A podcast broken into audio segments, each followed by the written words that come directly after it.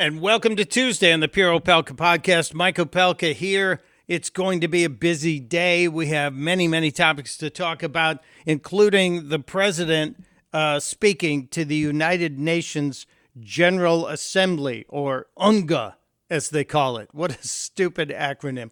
UNGA. Hello, everybody, and welcome to UNGA. Now, let's call it the United Nations, please.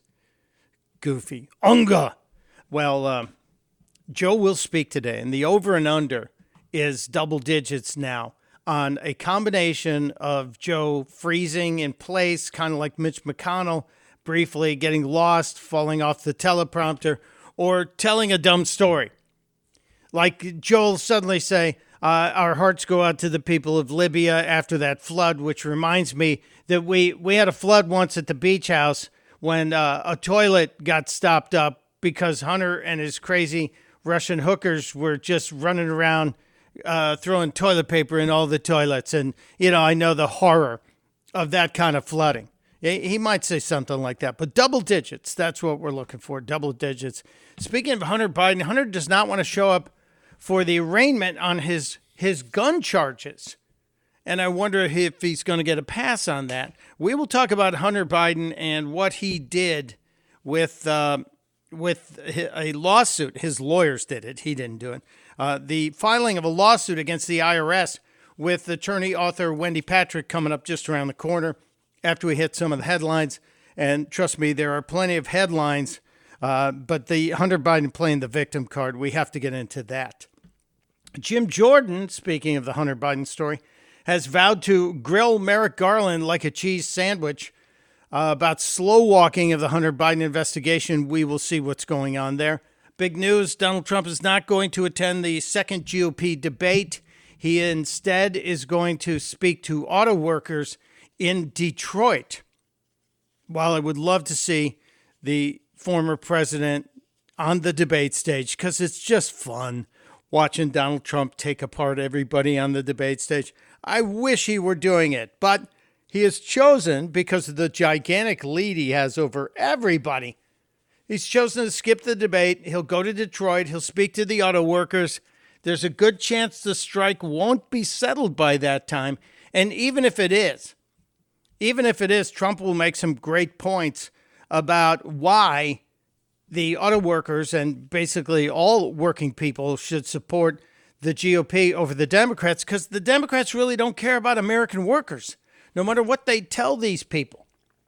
If you look at just the example of the automotive industry, the Democrat push to move everybody to electric vehicles, not only is it not environmentally sound, it also is bad for the workforce. Electric cars, battery powered cars, take fewer workers to build. So they're talking about a 30 to 50% workforce reduction. If you pay those people all that extra money, you you're only going to have half as many of them, which is the problem. So you're still looking at putting a bunch of people out of work. So it's a bad idea. Bad idea for working people to support Democrats. They're really not on your side. Not even close. Don't even think about it. Uh, we have news as well from Lauren Boebert.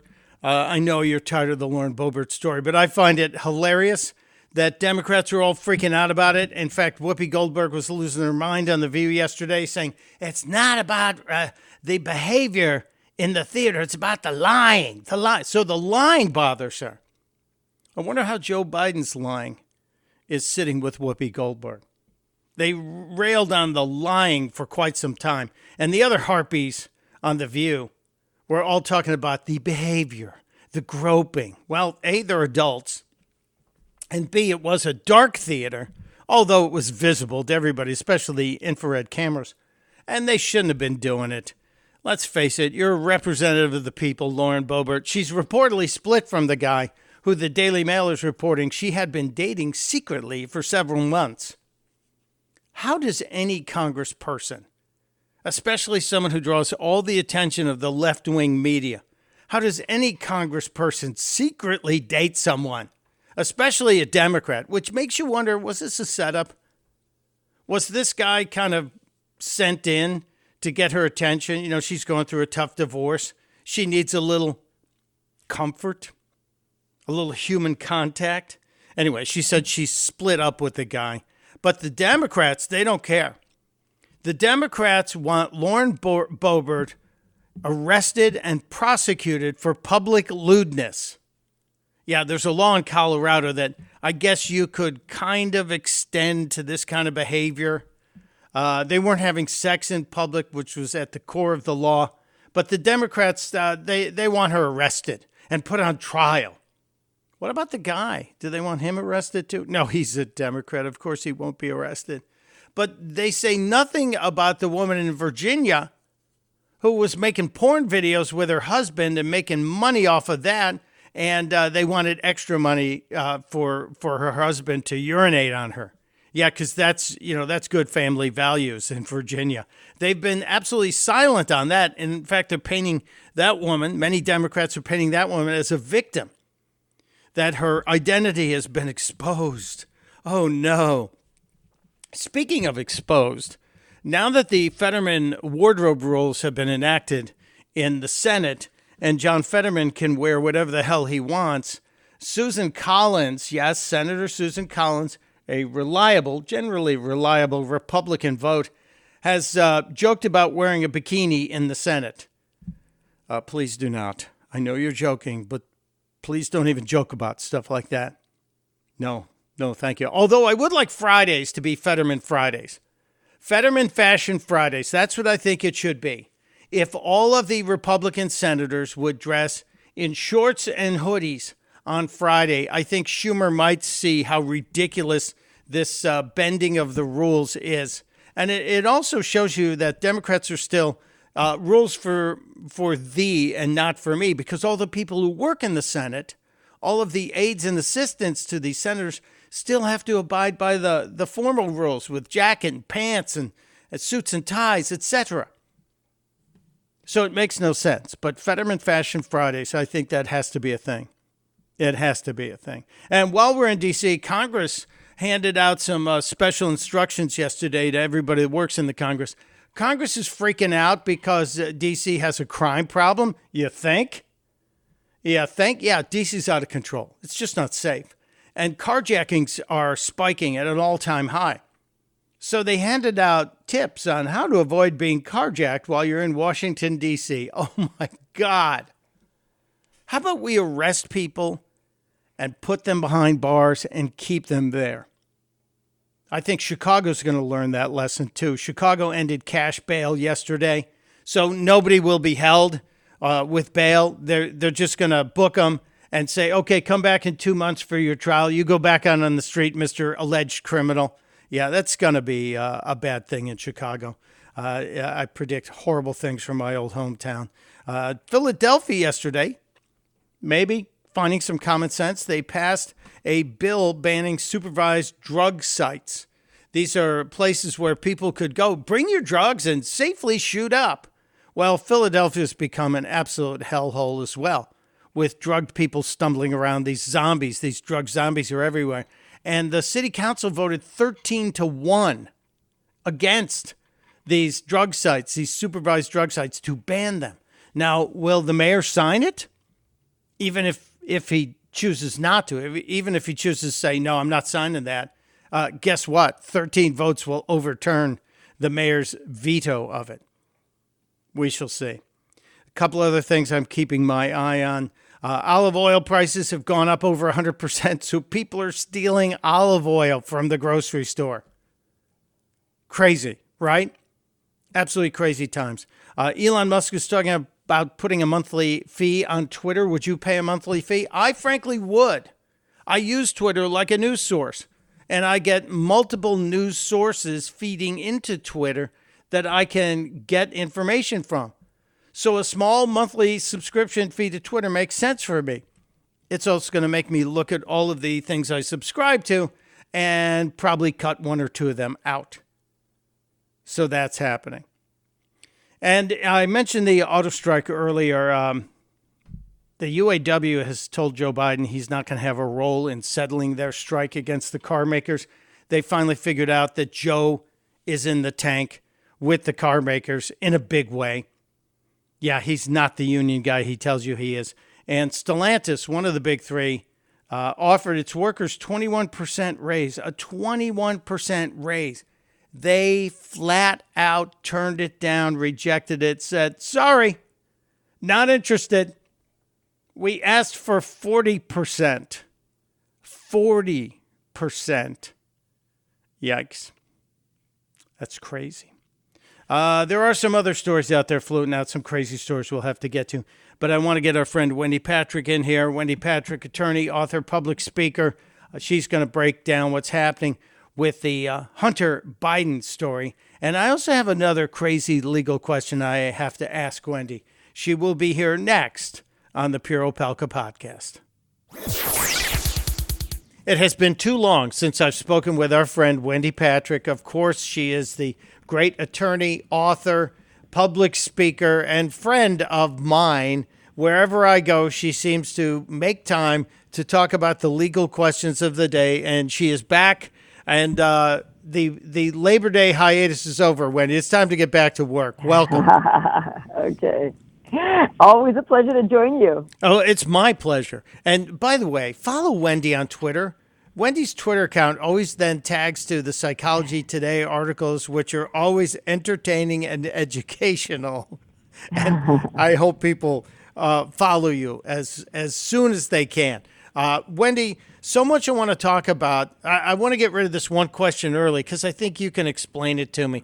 The Lauren Boebert story, the congresswoman who was caught on a a a security video that was inside a theater where she was misbehaving, to say the least, during a live show. And uh, a lot of us were sitting around going, wait a minute, they're videotaping, they're, they're recording the audiences in theaters. And I guess it makes sense, especially when we consider some of the issues of copyright protections, catching people videotaping in movie theaters and stuff. And also, after the mass shooting that happened in Aurora, Colorado years ago. Um, are, are, should we, in this era of cameras everywhere, ever have an expectation of privacy? You have an expectation of privacy in areas that are, are private bathrooms, fitting rooms. You know, sometimes even fitting rooms say you may be watched, but th- those are some of the areas where you, you probably see signage. Um, but when you don't have an expectation of privacy, is as you mentioned, you know, crowded places, public places, movie theaters, restaurants, stores. I mean, we all know surveillance video is everywhere. It's ubiquitous. It's on the street. It's in the sky. You look for this reasonable expectation of privacy with the emphasis on the word reasonable. In other words, you don't, you can't make an argument that you thought you were in a private place if a reasonable person wouldn't. So that is why we should always expect we are living on video, as the 80s song uh, that we all remember so fondly, is we do live in a day and age where we are being filmed almost always. And you also don't expect to be filmed in places like hotel rooms, Airbnbs. You may remember there's been a lot of litigation over the years of hidden cameras. So if you think about it that way, reasonable expectation, a movie theater would not be a reasonable expectation of privacy. Yeah, I, I agree with that. I understand that, and now I'm going to have that that Rockwell song in my head for the rest of the day. I always feel like somebody's watching me. Yeah, that's what's oh, going on. Funny. It's yeah. going to be there. All right, let's get to the big story. Uh, and I've seen you talking about this in several places. The Hunter Biden story. After uh, the indictment and the three felony charges related to the gun form owning the gun, having the gun in his possession. Um, then now we're seeing um, uh, the filing on Monday. Hunter's attorneys filed charges or filed uh, against the IRS, saying that they're basically hanging his laundry out in public and embarrassing him. Um, is there is there any real foundation under the suit against the IRS, in your opinion? Well, remember what the, what he's arguing is that they illegally released his tax information and basically failed to protect his private records. So this is the interesting question here, Mike. So Hunter is not enjoying his time in the limelight, to say the least. This particular story, however, is not about, you know, photographs of him in a bathtub smoking a cigarette. This is about his banking records. So while Congress is saying, show me the money, his lawyers are arguing the IRS is not allowed to do that. Now, the IRS, for their part, remember they had the whistleblowers testify.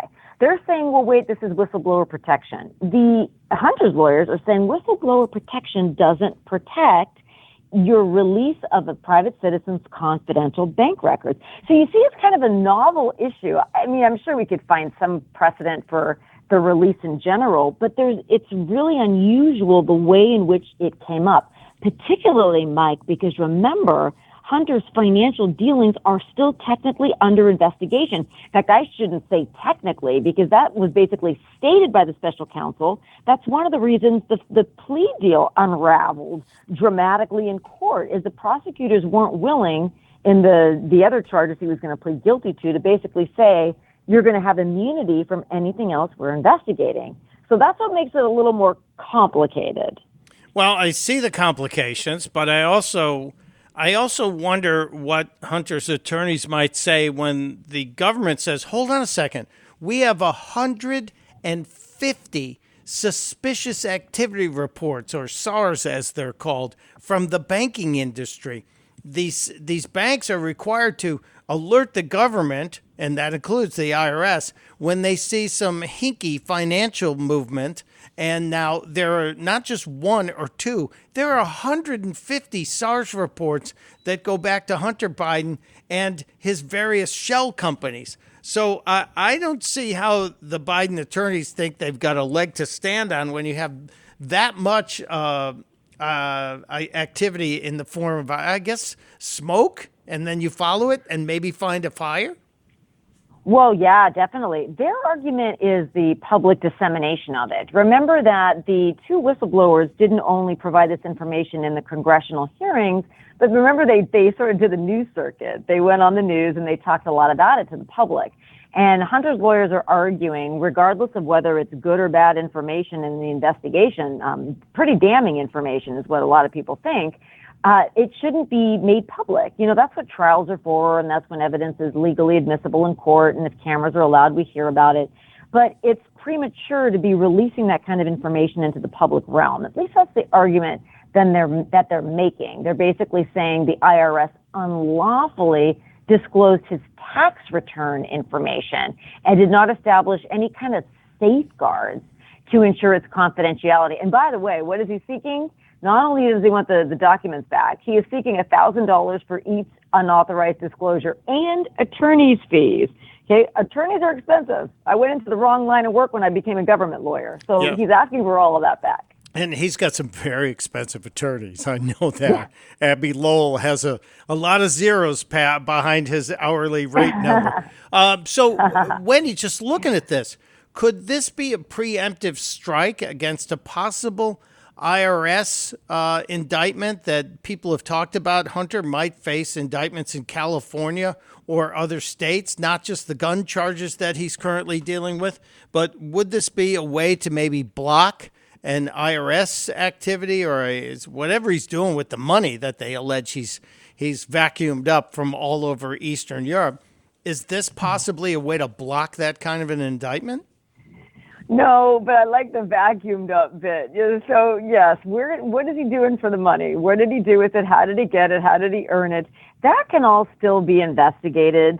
Um, but the problem with uh, sharing this kind of information into the public sphere is remember there's always, you don't want to taint a potential jury pool before you impanel a jury. You know, pretrial publicity is normally discussed in connection with the pending case, but it doesn't need to be. I mean, there are lots of cases where that is a real concern for where are you going to find a fair and impartial jury if you are pre-releasing all of this quote unquote evidence.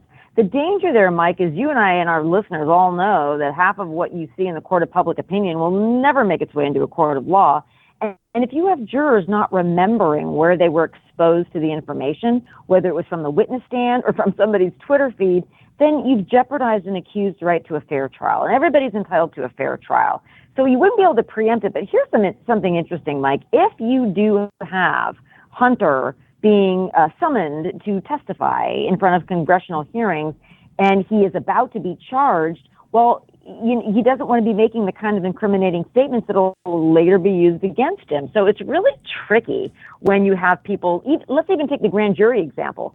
Georgia grand jury. Okay, so who were some of the people that testified? Some of the now defendants, like Rudy Giuliani, Mark Meadows.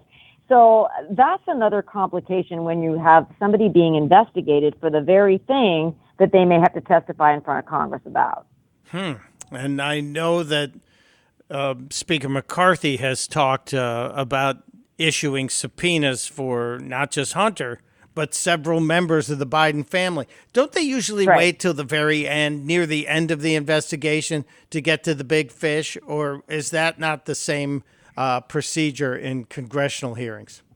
Well, it's a great question because when you're talking about indictments, that lots of people believe that that's true. Is that you you wait and you hear what everybody else can tell you, and then maybe you subpoena the target or invite, uh, not really subpoena, but you you invite the target to uh, to testify as well it's different in congressional hearings. You know, remember we watched a lot both this year and last year where they kind of went on an availability basis, where they would take people when they were available. So I don't know if their thinking and reasoning is exactly the same, but one thing that is the same is that whatever they say, you're releasing information that you know could be used to build a case, and that's why people are just so skittish uh, in coming in answering questions unless you're just going to deny everything and remember everything you said that's no doubt one of the reasons that they were never able to get Donald Trump to come in and testify. Yeah, and, and he, you know, I guess he, he issued some depositions, written answers to questions, but it's not the same when they're sitting across from you. Not the same. Yeah. That's for sure. And Donald Donald Trump is so frequently apt to speak off the cuff. that would have been very dangerous to have him come in and just kind of, you know, um, meander around like he does when he speaks at his rallies. You do not want that under oath. Yeah, I, I, think that was a wise move by by Trump's lawyers and Mr. Trump. Right. Uh, Wendy, let me ask you one more question because we're going to be on this topic for a while. I know we will be visiting it throughout its lifespan in the news cycle. Uh, but I think there should be one more gun charge for Hunter Biden. And I say that based on some of the photographs and videos that we saw from the laptop, which showed Hunter Biden in various uh, states of uh, undress, brandishing a firearm. There's one photo that appeared on the cover of the New York Post. Hunter is holding a nine millimeter handgun with the hammer cocked, his fingers on the trigger, which, first of all, is horrible, horrible gun etiquette in any case. But mm. the the charge, the felony charge he has for having possession of a firearm while he was under the influence or using drugs, that relates to a pistol, to a revolver, and not a semi automatic handgun. Can he be technically, or can he expect possibly another federal felony charge for possessing that firearm? Well, they would have charged it all together. You know, one thing the government doesn't want to do, if if they could prove that was actually a gun and not a prop, you know, they they would have to be able to prove that. But if they could, they would have done it uh, probably together. Now, I say that I think probably because remember we just saw a superseding indictment in the Mar-a-Lago case against Donald Trump. Yeah. So it is, you know, you always have investigation that that's ongoing. But Hunter's gun charges, the, the ones that were charged are from 2018. Um, and you may remember that uh, part of the criticism that some of the people were bringing, some of the um, folks on the left were basically saying, look, this is five years. It took you five years to charge Hunter with lying on the form that he basically ad- admitted being an addict during that time. And then, of course, the third is the, uh, is the possession. It's also true that that gun apparently um, allegedly, he had less than two weeks and was never used in a crime. So they're arguing um, more not the not about the merits, but almost the procedure and the fairness aspect of it. They're saying his lawyers are saying, look, you know, it's it's not it's not very common to have this issued as a standalone. It it does happen, and it's very serious. But the political angle of it is complicated by some of the SCOTUS decisions that have come down in recent years, kind of re examining the extent to which we regulate gun use. And that conservative viewpoint is also being used as an argument in that, well, maybe, you know, you look at the other cases and jurisdictions that have said these kinds of things are unconstitutional. So it's almost like Hunter's lawyers are working um, the procedural angle rather than the merits of did he lie on a form? The answer is yes. Uh, and did he unlawfully possess that gun? The answer is yes. Now, they can't say that, but Hunter admitted it, uh, being an addict at the time. So it'll be interesting for you and I and our listeners to follow this case because the angle of defense is different than in so many other cases where maybe the defense is that either I didn't lie on the form or I didn't possess the gun. Well, it, and, and I'm going to be the prosecutor on this one, Wendy, and I'm going to say, I'm sorry, Hunter Biden's lawyers, but to say that he only had it for three weeks and didn't use it in the commission of a crime Doesn't matter. Uh, well, yeah, that's what I'm saying. Uh, if, It's, it's not it's not a legal defense. okay, good. at all. Because you were scaring me there on that one. Because I was going to No, say, no, it's it's not that that that that was the point that I was making. Oh. None of what they're saying is a legal defense. Instead, their arguments are more oriented to the constitutionality of the statute. Okay, sometimes we call that a collateral attack. Uh, the timing is suspect, so they may argue, well, it's you know selective prosecution. So their arguments are not to. That's what I meant when I. It's not to the merits because he's guilty under the merits they're kind of attacking it in a little different way. No, you know, it's not that different from some of the arguments you hear Donald Trump's supporters making on his behalf. Well, isn't the timing curious? Isn't that suspect? Why don't others similarly situated get charged with the same things?